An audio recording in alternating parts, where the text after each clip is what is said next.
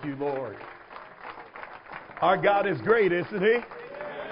He's perfect in all of His ways. Let's send that praise on up to the Lord Jesus Christ. Thank you, Lord. Thank you, Lord. Thank you, Lord. We do honor the Lord. Amen. In Jesus' name. Let's pray and we're going to get into the Word.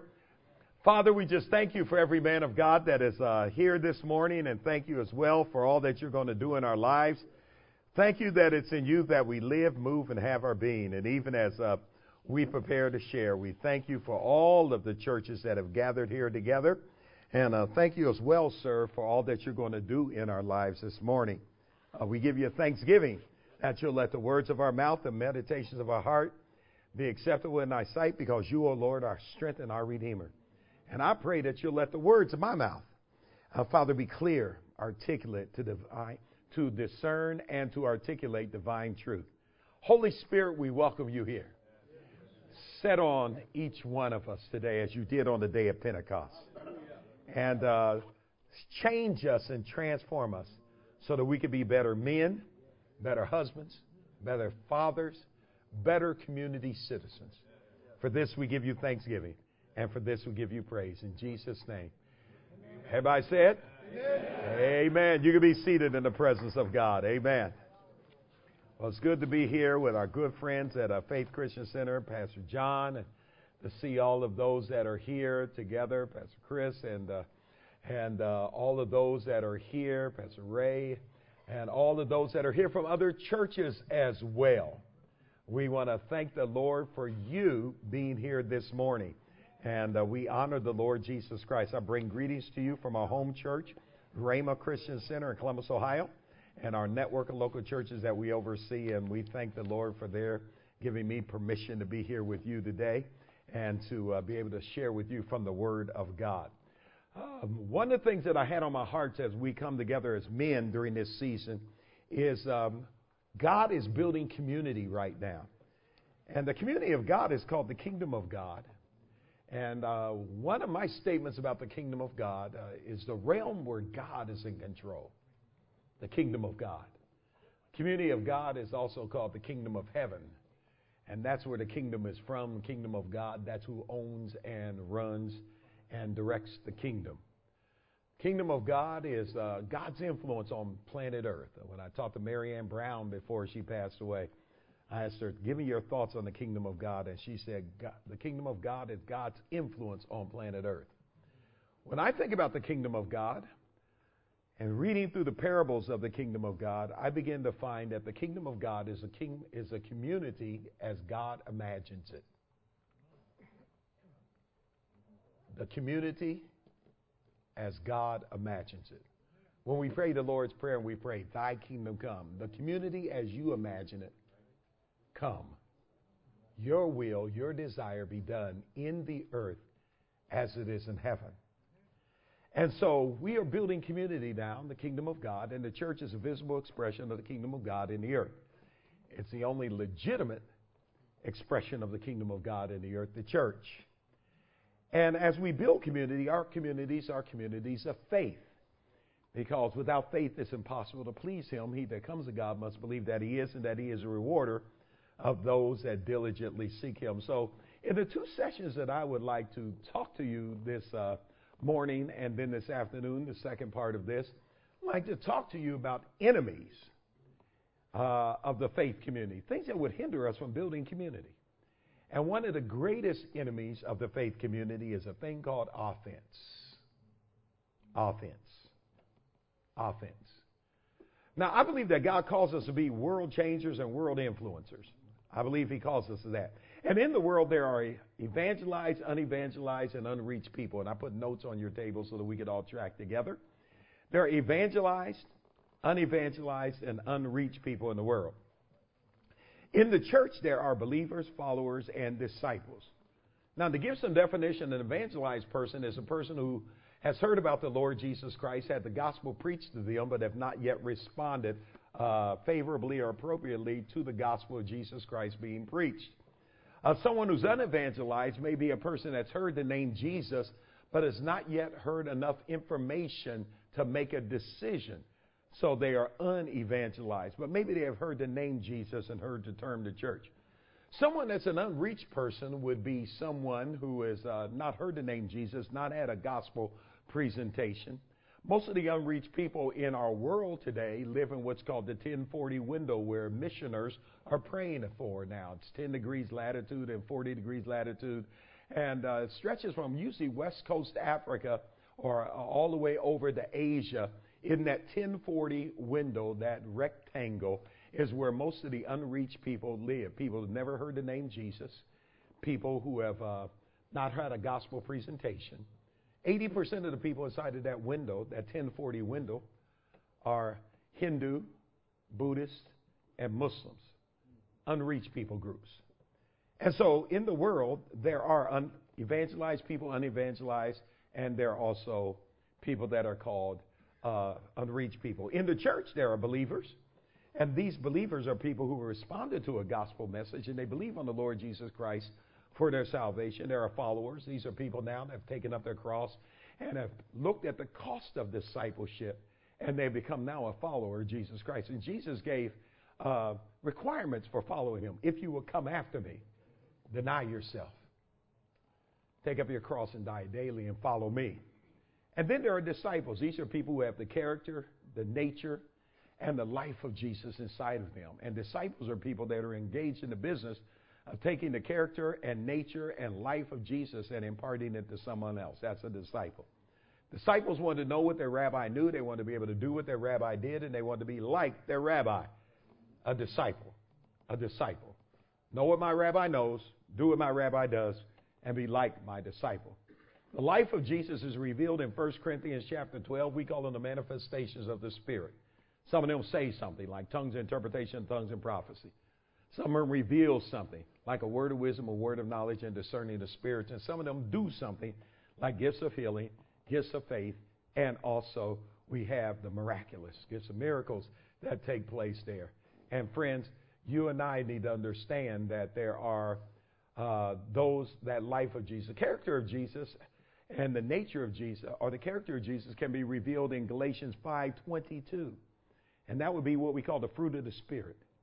And that's when your life and I, it becomes our invisible witness, if you will. Just looks like the character of Jesus love, joy, peace, long suffering, faithfulness, meekness, temperance. Against such there is no law.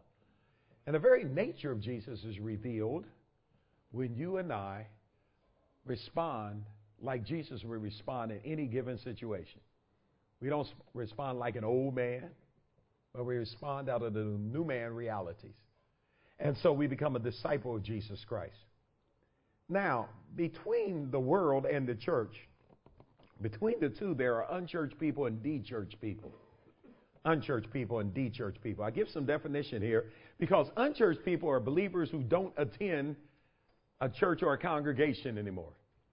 And one of the greatest uh, statistics are tell, now telling us growing populations in the church world is people that are called nons non affiliated, non connected, non members. These are what's called unchurched people. They're believers that don't attend church anymore. They seem to love Jesus, they just don't love his kids. They seem to love Jesus, they don't love his community. Some of the early church fathers said it's impossible to follow Jesus and not be a part of a community of believers. Some of the early church fathers really believed that community is where the life of Jesus flowed, says some of the early church fathers. So these are people that love Jesus but don't love his kids, and they're unchurched believers that don't attend a church or a local assembly or congregation. Then there's also what's called de-church people. De-churched are believers who quit, were hurt, or disconnected. Now, after I lay out that landscape for you, one of the greatest reasons that people become, if you will, the last one, de-churched, is because of what's called church hurt. A few years ago, I had a chance to do a lot of traveling, doing leadership development inside of our kingdom, inside of our kingdom community called the church. And I had a chance to travel to New York, New Jersey, uh, South Carolina, North Carolina. I had a chance to travel in Ohio, Pennsylvania, doing some work at Penn State University on the campus there with some Christian organizations, Kentucky, as well as out in Topeka, Kansas, Mississippi, Louisiana, and Georgia. That's and Mississippi as well. Mississippi, Louisiana, and Georgia. Traveling those areas, all the states adjacent to Ohio, Kentucky, Indiana, West Virginia. Uh, and um, when I was traveling those areas, when I was uh, either on a plane, when I was in a hotel, or when I was in public spaces like restaurants, I started asking people, where do you worship? Asking what their name, what do you do? what do you worship? And I was surprised that a number of people tell me, I don't worship anywhere. And so I began to ask them, why don't you worship anywhere? And they begin to tell me, church hurt. I got hurt in church. They begin to give that term. So after hearing that multiple times, I started asking the question, what did they do to you? I didn't say, what did we do to you? I said, what did they do to you? and people began to tell me things. And so after a while, I took out my phone and I had a pad uh, in my notepad that just said church hurt. And I just began to log in what people said. If something was redundant that was already on there, I would not list it again. And this is the definition I got of church hurt, okay? So that you'll know what this definition is, okay? So we can all be on the same page. Everybody with me? GP, are you with me? God's people, you still here? Okay. All right. Church hurt is perceived or actual, or that next word in this uh, should be imagined. Okay, it's a typo. It should be imagined. Okay, you got that? It's uh, perceived, actual, or imagined damage, offense, pain, or disappointment experienced by a person, family, group, by a congregation, core leadership team, leader of a faith community. Church hurt. Church hurt is perceived or actual or imagined damage, offense, pain, disappointment experienced by a person, family, group, by a congregation, core leadership team, or leader of a faith community. Church hurt. And one of the one of the enemies of the faith community is what's called offense. Because offense is one of the greatest sources of church hurt. And offense is one of the greatest enemies of elevation. Elevation means moving upward and moving forward. It's one of the greatest sources of church hurt. Now, why do we talk about this? Because many of us, we work in family spaces, we work in ministry space, we work in marketplace. We also, some of us do a lot of work in cyberspace. And friends, no matter where your space is, whether family space, ministry space, marketplace, or cyberspace, you can experience hurt and pain and offense. I want to help in these sessions as men for us to navigate through this space if we have experienced that. And then, secondly, I want us to position ourselves in a prescriptionary way to help other men navigate their way through that space because in the years that are to come, we're going to need every hand on deck in our community. We can't have people on the fringes. We need every hand on deck in our community called the church. So, this first session will be a diagnostic, kind of explaining the problem with some prescription at the end. Second session will be mostly prescriptionary. I'm both a diagnostic and a prescriptionary preacher. I just don't talk about the problem. I like to give some solutions, if you will. Does that make sense? Okay, so we just don't want to leave here saying, oh man, it's all falling apart. Even so, come quickly, Lord Jesus. Okay? No. like, like to give us, like to give us some solution. Okay? So, like to be diagnostic first and then prescriptionary. Now, first of all, I want you to understand under point number one, we are warned about offense by Jesus. We're warned about it. In Matthew chapter 18 and verse number 7, Jesus says this, Woe to the world because of offenses. For offenses must come, but woe to the man by whom offense comes. Now, here Jesus is giving us a warning. He says, Woe to the world because of offenses. So, whether you're in family space, ministry space, marketplace, cyberspace, offenses, woe to you because of offenses. Offenses are painful. But then it says, For offenses must come.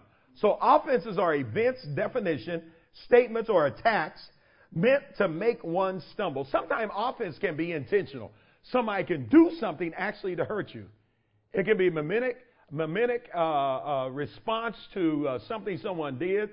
Uh, somebody hurts you, and in your world and life experience, when somebody hurts you, you have learned to hurt them back. So we mimic what we see other people do. Somebody hits you, You saw somebody, when somebody else got hit, they hit back, you hit back. So we mimic, we have a tendency to mimic what we've had in life experience.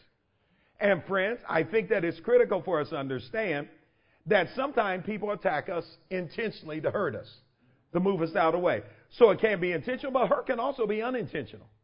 Sometimes people can say and do things to us, and we receive it as an assault, a statement of attack, and it can be unintentional. Offense is something that also can outrage the moral or the physical senses. Fill that in. Moral or physical senses. And this is things like injustice. Injustice. When someone's not treated right, whether it's a woman, whether it's a child, whether it's someone of an opposite race, whether it's an international, whether it's someone that's different from ourselves or someone like ourselves, when there's been injustice, that can cause a sense of outrage in a moral or physical sense. That can cause offense. I'm offended at the way someone treats someone else or handles someone else. And that could be outrage that causes in a moral and a physical sense. Offense can also be an act of attacking or assaulting someone. And this is very intentional, and this could be anywhere from a crowd to a gang to an entire community that attacks or assaults uh, someone or a person or a group. Offense. Jesus said, Woe to us because of offenses. Offenses must surely come. Now, I want you to feel this in because after the attack, offense can be intentional and unintentional. Offenses, this sense of pain, this sense of assault, this sense of uh, attacking, this sense of moral outreach, it, it, it can be intentional or unintentional. But listen, here's what I want you to hear this morning, men. Offense is inevitable. Offense must come. You can't stop it from coming. Can't insulate ourselves. And what some people have tried to do now because of offense is isolate themselves. They said, if I don't go around that group of people, I won't experience offense. Jesus says, woe to us because of offense. Offense must surely come. But then he gives us a severe warning. He says, but woe to those by which offense comes because offense carries a heavy judgment. In Matthew chapter 18 and verse number 6, it says this, it says, whosoever shall offend one of these little ones, if you do intentional offense, it says, which believes in me, it would be better for him that a millstone be hung about his neck and that he were drowned in the depths of the sea. That's a heavy judgment.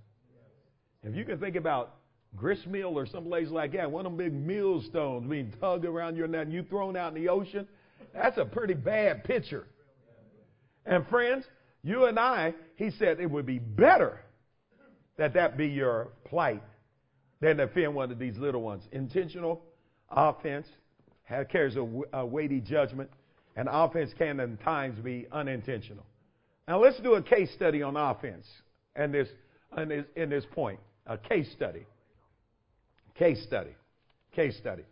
There's a little verse in 2 Samuel chapter 3 and verse number 1 that says this. Saul and David are a great case study of offense. Because it says, now there was a long war between the house of Saul and the house of David. And David waxed stronger and stronger, and the house of Saul waxed weaker and weaker. How can one group be getting stronger and stronger and another group getting weaker and weaker? Notice that we're dealing with a current king, and we're dealing about dealing with a king that has oil poured on him with prophecy that he's going to be king.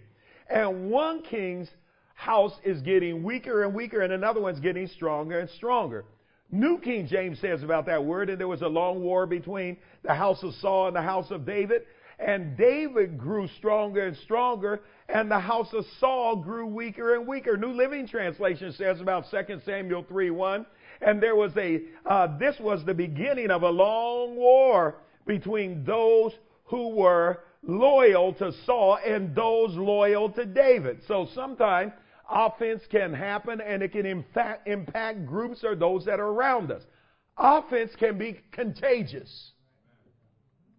One person can get offense, be offended, and then they can infect other people, like flu. You can catch it. And it may not be yours, but you caught it from somebody else. And so those that were loyal to David, They're getting stronger and stronger, and those that are loyal to Saul, they're getting weaker and weaker. New Living Translation says that they became stronger and stronger in Saul's destiny and dynasty. Uh, uh, it says uh, it became weaker and weaker. What happened to Saul? Saul was first anointed by Samuel from a vial of oil. A vial of oil was poured over his head. Israel appointed him. He was head and shoulders above everybody else, looked like a king. God let him be king. He's anointed, had prophecy over his life. Just obey the Lord, you'll be a good king. All of a sudden, Saul starts malfunctioning. He starts erupting, imploding. And finally, God disqualifies him and says, Listen, I'm going to appoint another king instead of you. All of a sudden, he tells uh, Samuel, he says, Samuel's mourning over Saul because he's prophesied to him about his great destiny. And God just asks Samuel, How long are you going to mourn over this guy? He says, See, that I've anointed another. And he tells him, Now, here's what I need you to do I need you to get up and get down to Jesse's house. He said, Because I appointed another king in my stead. And so uh, he's called upon to go. So in uh, second, in First Samuel chapter 18, you have to look this one up in your Bibles. First Samuel chapter 18, and if you will, find uh, verse number 6, 1 Samuel 18, 6. Follow along on your iPads, iPhones, or in your Bible. And it says, And it came to pass that as they, uh, and it came to pass as they came, when David was returned from the slaughter of the Philistines, that the women came out of the city of Israel singing and dancing, and they met the king and Saul with tabrets and with joy and with instruments of music. Now Saul sent David out after after his victories, and he said, "Go kill all of our enemies who were the Philistines at that time." David was successful in that, so when David comes back, Saul decides to walk into town with him. And all these women come out singing, dancing, rejoicing. But verse 7, it says, And the women answered one to another as they played, and they said, Saul has slain his thousands, and David his ten thousands. And verse number 8, it says, And Saul was very wrath, got angry, at the saying, and it displeased him. And it says, and he said, They have ascribed unto David ten thousand, and unto me they have ascribed a thousand. What can he have more but the kingdom? And verse number nine, all of a sudden Saul's heart changes. Now, now he's mad. Now he begins to eye David from that day forward. Now notice, they're coming back from a battle. Everybody's rejoicing. And Saul hears the women singing. Saul has slain his thousand and David his ten thousand. Women always starting stuff. Y'all, y'all ought to say something. It's only men in here. It's just us in here. And if probably if I was with some of my evangelical brethren who believe that women ought to stay in their place, I would preach it that way. It was the women's fault. But I don't believe that this text says that this is a woman problem. This is an insecure male problem. They're ascribing to Saul a thousand, David his ten thousand, and Saul gets mad. And then all of a sudden, out of his anger, his view of David changes. Now, no circumstances have changed. Something's going on inside of Saul and his view of David changes, even though David is behaving himself wisely, other texts will tell us, in the sight of Saul. He begins to eye him. And verse number 10 says, And it came to pass that on the morrow an evil spirit from God came upon Saul, and he prophesied in the midst of the house, and David played with his hands as at other times. And there was a javelin in Saul's hand, and Saul cast the javelin. For he, he said, I will smite David even to the wall with it. And David avoided out of, the, out of his presence twice. And Saul was afraid of David and became, and because the Lord was with him and was departed from Saul. Case of offense. Now, in this case study, what we'll find out, it was events from outside, not internal, that caused Saul to take up this offense. Events from the outside. His insecurity. And Saul's elevation and his whole progress, even though he had oil poured on his head. Everybody say the anointing. The anointing. You can be anointed and be offended. You can say, well, if we can just get more anointed, maybe we'll be off. No, no, you can be anointed and still take up an offense.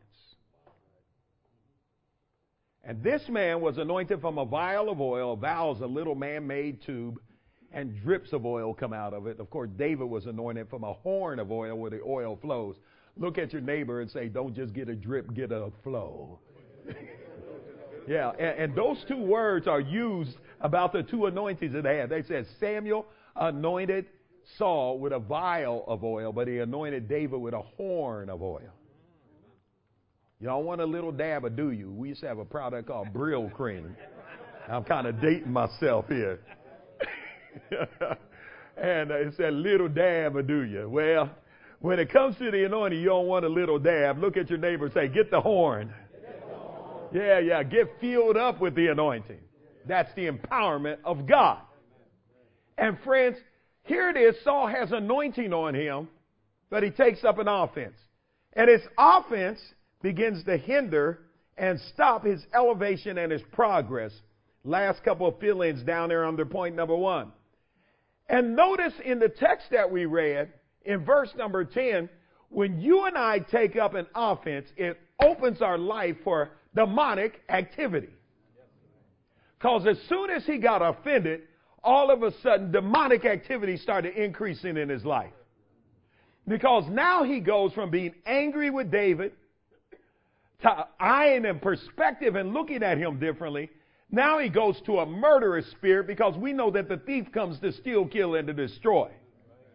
And friends, now he goes to murder, and not only murder, but now he's plotting and a javelin's by him. And twice it says in the text, he threw it at David to kill him. His offense has now turned into a murderous spirit. He wants to destroy the man.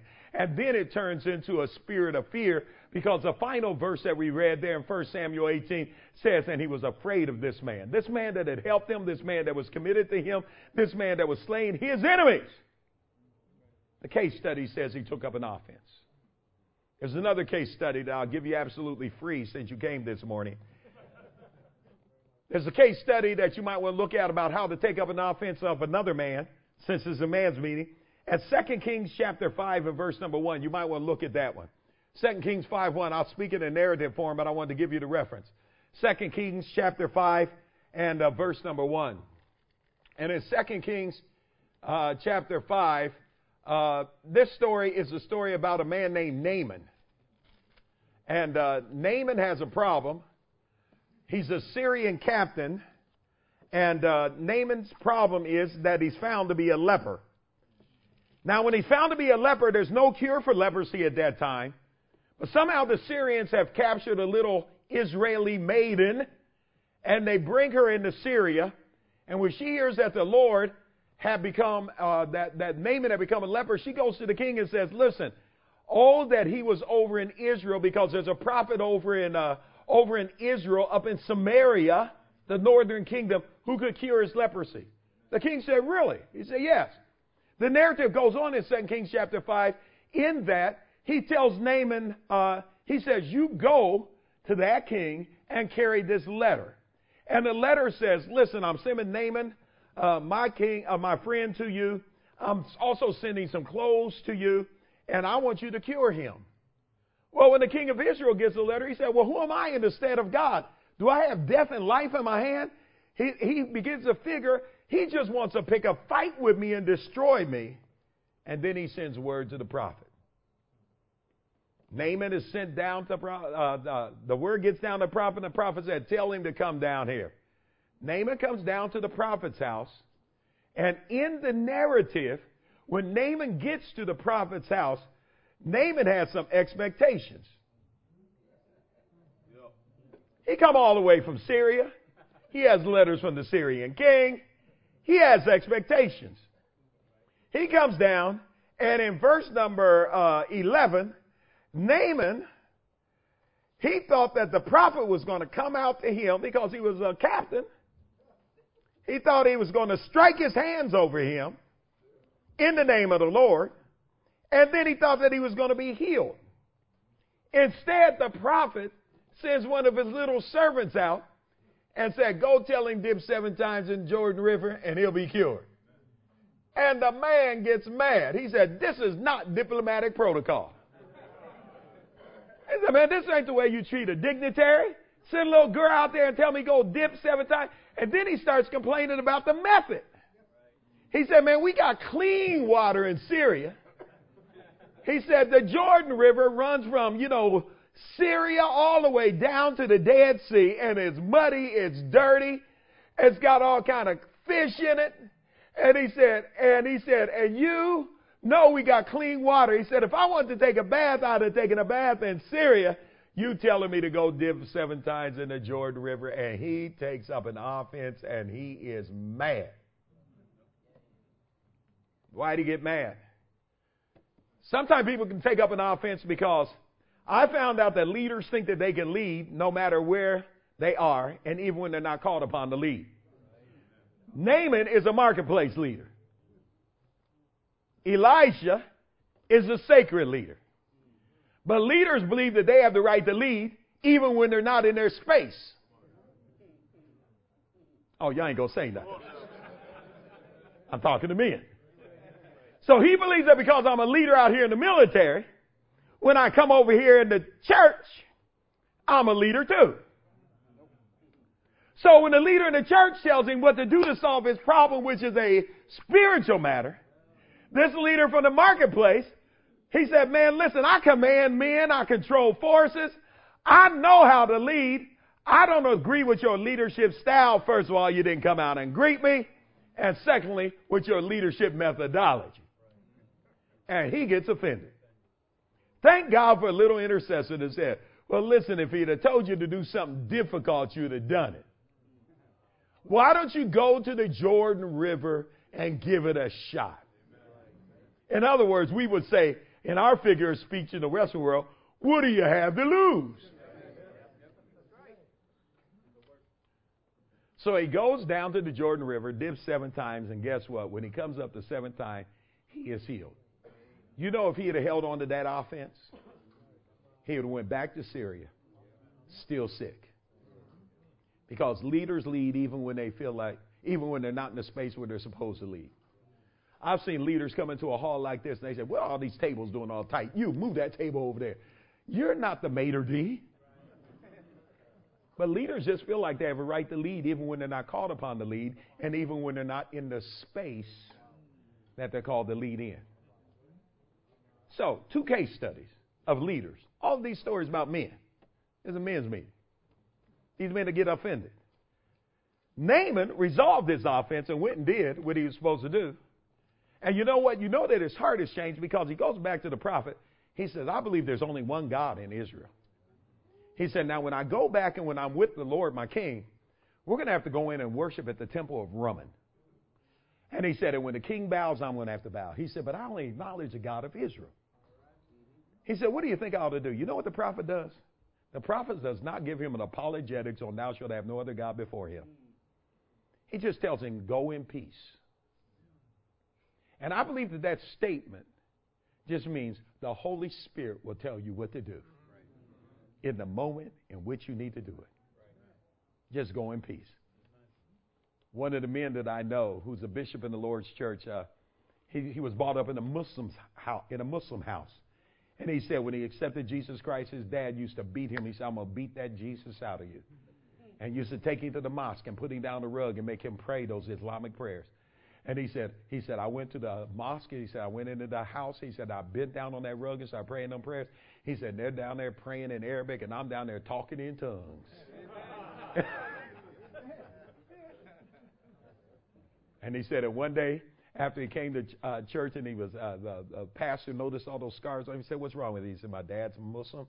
He said he's going to beat Jesus out of me. And the pastor said, I'm going to go talk to your dad, get your stuff packed. You're going to come live with me. And he lived with his pastor from, from that point on. Because he just went in peace and did what the Spirit of God said to do. You see, Saul's elevation and progress was stopped. And Saul became demonized. And the Saul, house of Saul became weaker and weaker. Men, your house doesn't need to become weaker and weaker because of offense.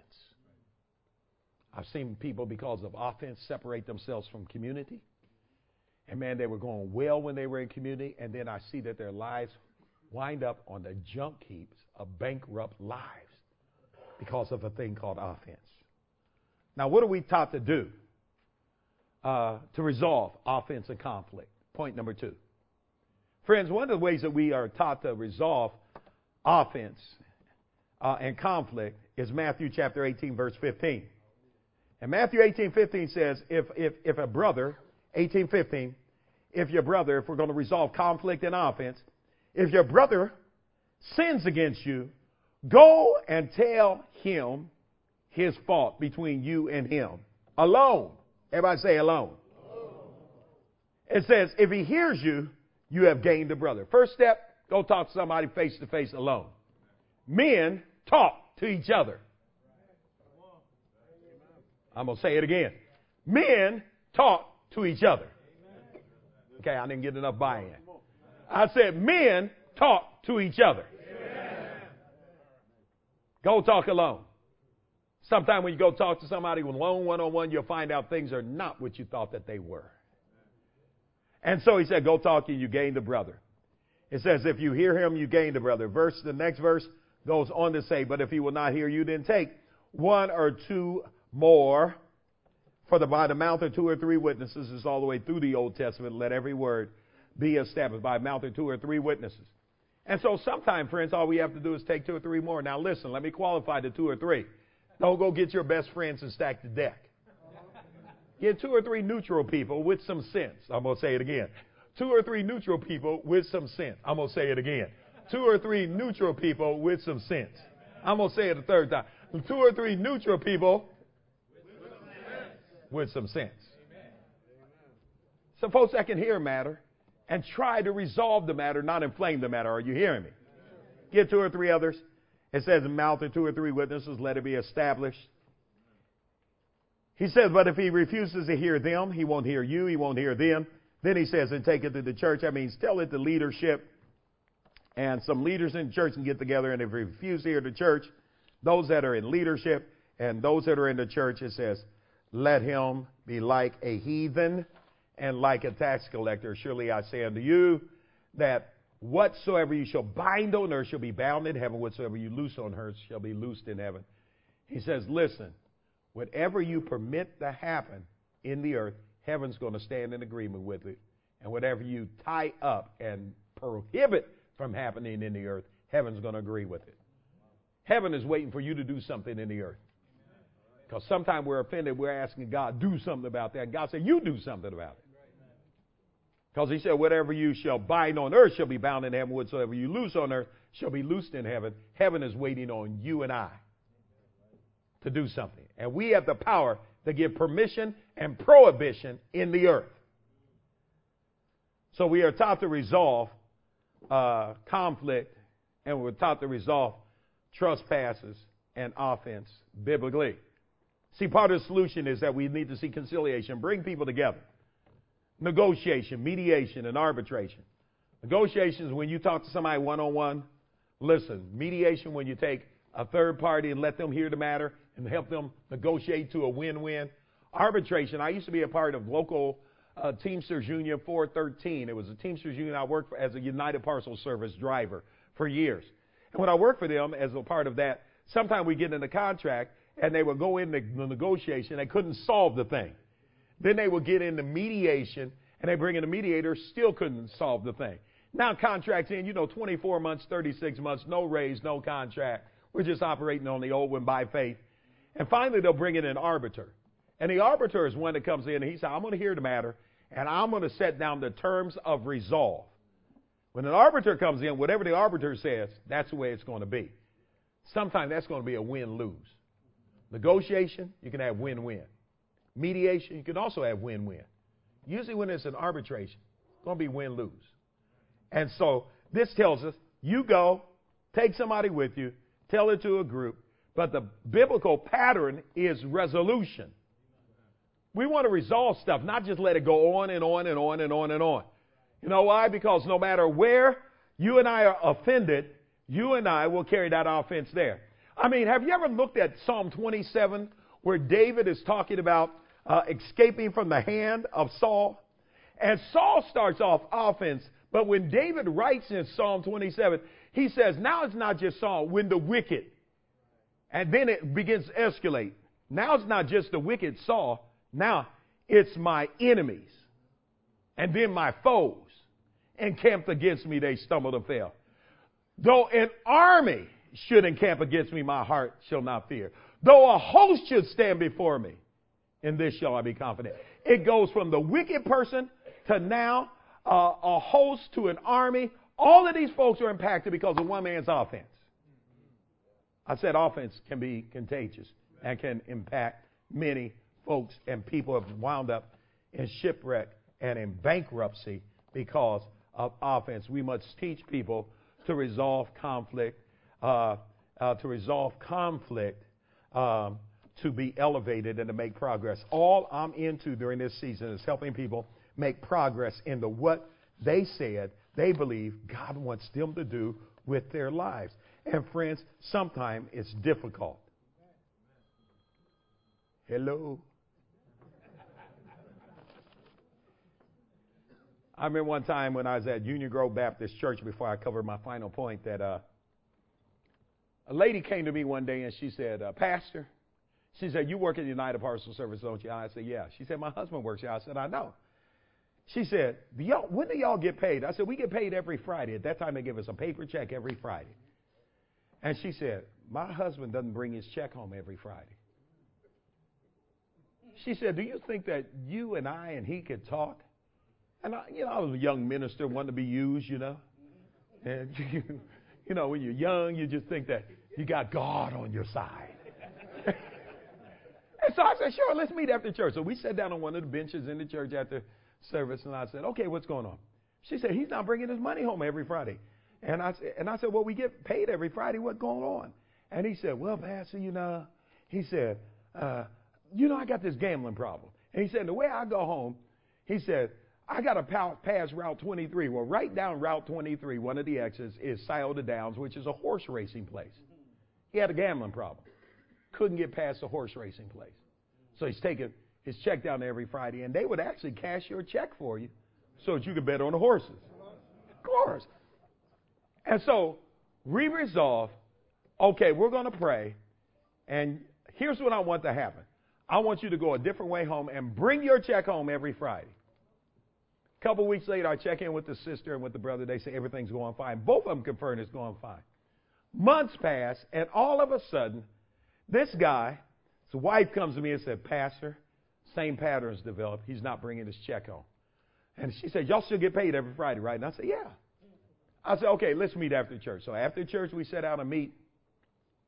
And he said, Well, can we go in the room? So we go into one of the Sunday school rooms. I'm sitting on one side table. He's sitting on the other side with his wife. And I said, What's going on, man? And he goes like this. I said, Your wife says your check isn't coming home. What's happening to your check? I said, Did you lose your check? Did you not get a check? Now, before I say what I'm about to say that I said to him, you need to understand my counseling style. I'm not trained as a counselor. When I counsel somebody, it's me, the Holy Ghost, and black culture in the counseling room. Everybody say, Him, the Holy Ghost, and black culture. And I said, I said, Are you going to the horse track again? He went like this. And I looked over that table. I said, Negro, if you shrug your shoulders at me one more time, I'm going to reach over this table and slap you in your face. And he said, well, pastor, you know, you know, we don't have to go there, you know. Yeah, no, I ain't been making it home. See, sometimes it's just me, the Holy Ghost, and black culture. Sometimes you got to talk in tongues to folk. Y'all talk in tongues in a way that they'll understand. And you know what? I said, here's what's going to happen from now on. Now, now I'm an arbiter. I said, from now on, I said, your wife is going to come pick up your check every Friday. He said, I'm going to have to give her my check. I said, listen, I said, I don't have a gambling problem. I said, but every Friday, my wife brings me to work because I said, I work way beyond banking hours. At that time, banks weren't open on Saturday and stuff. And, uh, and I said, so she comes every Friday. I endorse my check. I pull my truck outside the gate, get out my truck, give her the check. She goes take care of household stuff. She going to come get your check. He said, well, she got to work. She went and checked with her boss, told him what was going on. Boss said, go, go get your money. he let her come in late so she could pick up the check early. And you know what? Out of that arbitration, hear me, they were able to resolve their marriage. I saw them, they're not even part of that church or my church now, but I saw them years later. And I said, Y'all, how's marriage going? They said, Fine. And both of them said, And thank you for helping us navigate through that tight space. The ideal is not just to carry on offense, but the ideal is to resolve conflict. Now, watch, let's cover this last point. Some solutions for offense. First of all, do your best by the Spirit of God to give no offense. 1 Corinthians chapter 10 verse 32 says, "Give no offense neither to the Jew nor to the Greek nor to anybody of the church of God." I believe that you and I should not intentionally offend anybody. And it talked about the Jew, that was one faith tradition. The Greeks, that's another one. They were more polytheistic or to the church of God. And we have many faith traditions. He says, don't give offense to anybody. Never intentionally offend anyone. When I look at others, whether they are internationals, whether they are nationals, whether they are familiar or unfamiliar, never intentionally offend anyone. Feel this one in. Recognize when you are offended. Now, some of us are tough to offend. I'm one of those people. I don't take up offense uh, easily. I'm just not easily offended. Uh, it's just the way God has wired me. I'm not bragging. I'm not boast. I'm not even boasting in the Lord. It's just the way I'm wired. In fact, I've had people say things to me, and I walk away, walk away from it. I drive home, and sometimes I'm pulling in my driveway, and I say, "What did they say to me?" it hits me much later. But not everybody's wired like that. Understand? Not everybody is wired like that. But when you and I know that we are offense, we need to recognize when we're offense and check our heart. Because when you and I are responding to people out of offense differently than we normally have, there may be something in our heart that will cause us to get weaker and weaker while somebody else is getting stronger and stronger. Are you seeing that? Be forgiving and teach disciples to forgive. Father, forgive them, for they know not what they do, was one of the utterances from the cross of Jesus. If anyone could have taken up an offense, it could have been Christ on the cross. But you know what he chose to do? He chose to forgive. Father, forgive them. The word forgive means to let go, release, and forgive. Forgive. Let go and release. Let go and release. Choose to forgive. And I like to teach disciples to forgive. But for me to teach them and model forgiveness, I need to model forgiveness. As a man, as a husband, and as a father, and as a leader in ministry space in the marketplace, as well as in cyberspace, I need to market what that looks like. What does it mean to teach other people to forgive? In family space, I need to be forgiving. Ministry space, marketplace, as well as in cyberspace. Listen, seek to reconcile relationships. In other words, come together. See, after I've forgiven you and after we've negotiated our way through to a place of peace, friends, I want to see what we can do to reconcile the relationship so that we can move forward together in community, especially in the community of the household of God. And then seek the offense proof your life. Now, remember earlier in this message, and this may be a, a paradox, because a paradox is a tension. Because it says, Woe to you because of offense. Offense must surely come. So if offense is going to come, how can an offense proof my, my life? Here's the statement Offense can come, but you don't have to get offended. Got that? Offense will come, but you don't have to become offended.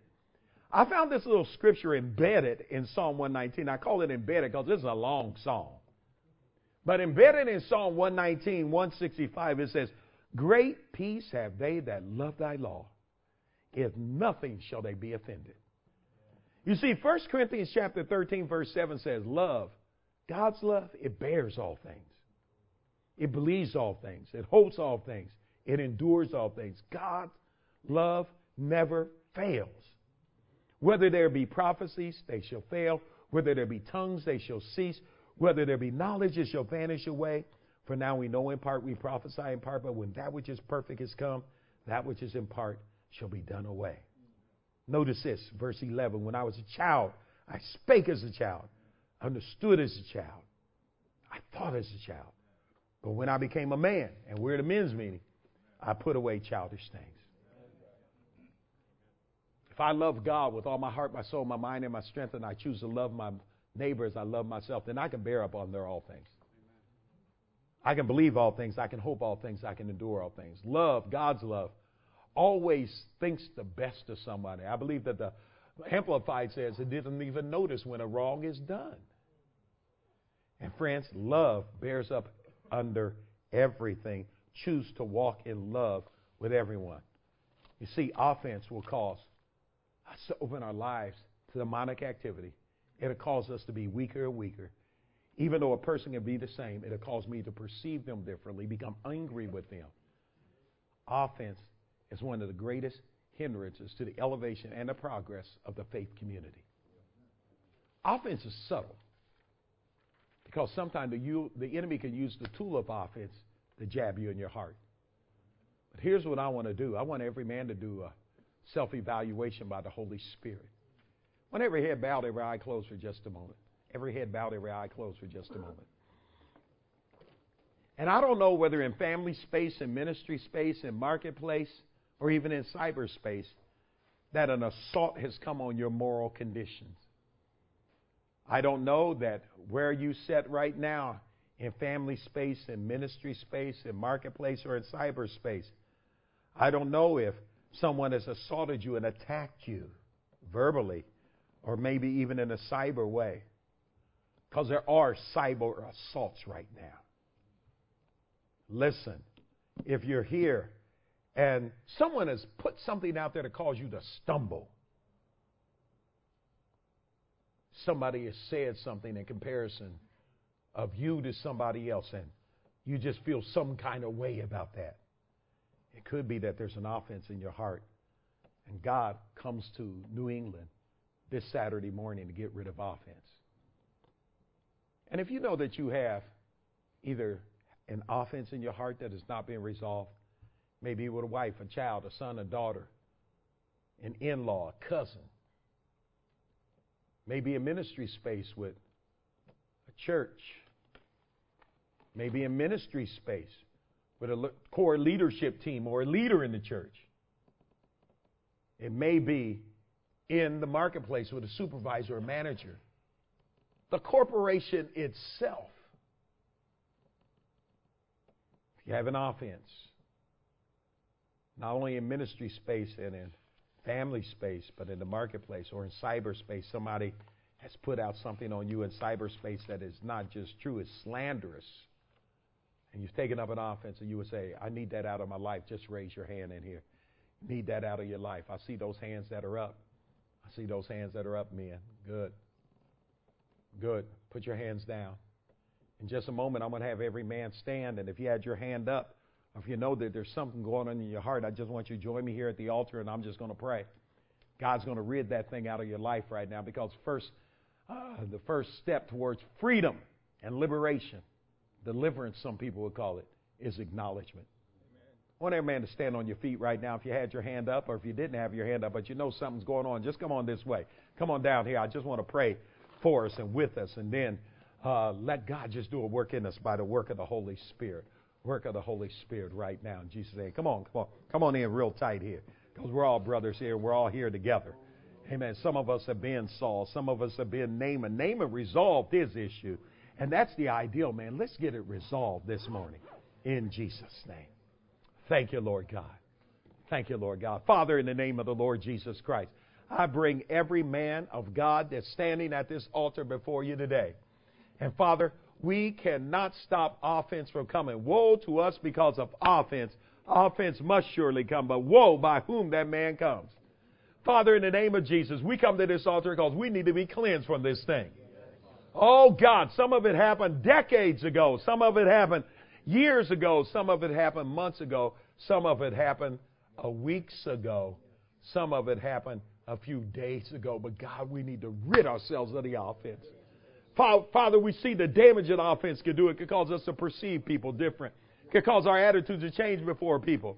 Father, offense can cause us today, in the name of Jesus, to begin to become angry and homicidal and see the worst for people. Offense can cause our house to get weaker and weaker.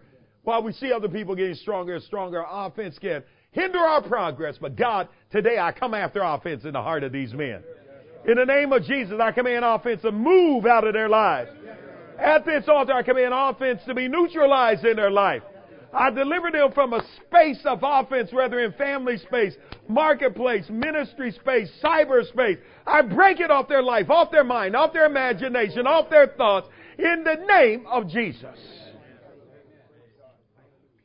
I close the door to any demonic activity and command demonic activity out of their lives now. In the name of Jesus, you will not have demonic access. You will not have anything that you can claim or hold in this ground in the name of Jesus. We rid this offense out of our life. We ask you to cleanse that ground now. Holy Spirit, let us hear your voice. The ground where you're standing is holy ground. The ground where you're standing is holy ground. The ground where you're standing is holy ground. The ground where you stand is holy ground in Jesus' name. Thank you, Lord God.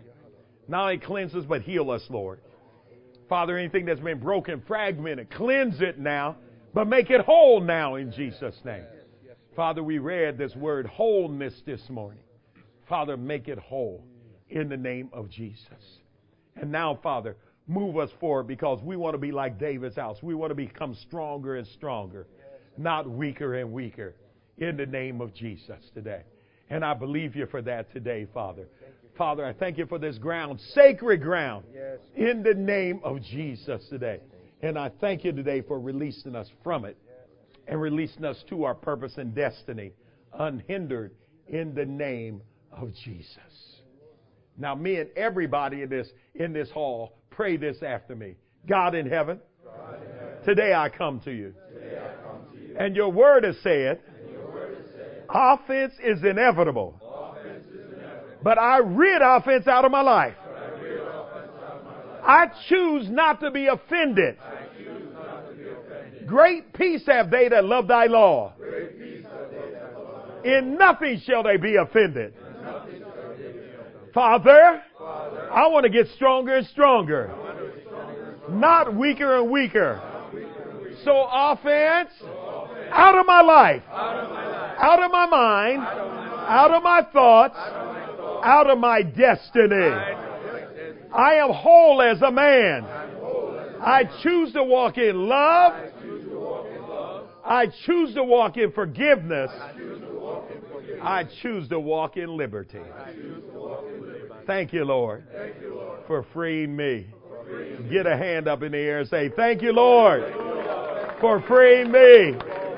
Thank you, Lord, for freeing me in Jesus' name. Now say this about yourself. I'm getting stronger and stronger. Other things are getting weaker and weaker. In Jesus' name. The Lord is my strength. And I thank you for it. In Jesus' name. Give the Lord a big praise in this place. Thank you, Lord.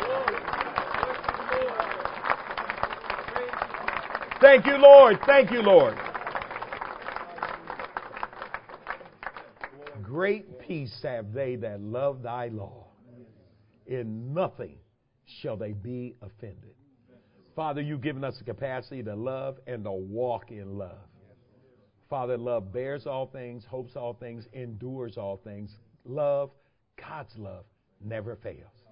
Father, let us walk in love with one another. Let us release, forgive, and let it go. And for this, we give you thanksgiving. In Jesus' name. Amen. Amen. Give the Lord another praise. Now, everybody in this in this sanctuary right now, slap a high five for five guys and say, "I'm free this morning." All right, here it is, brother.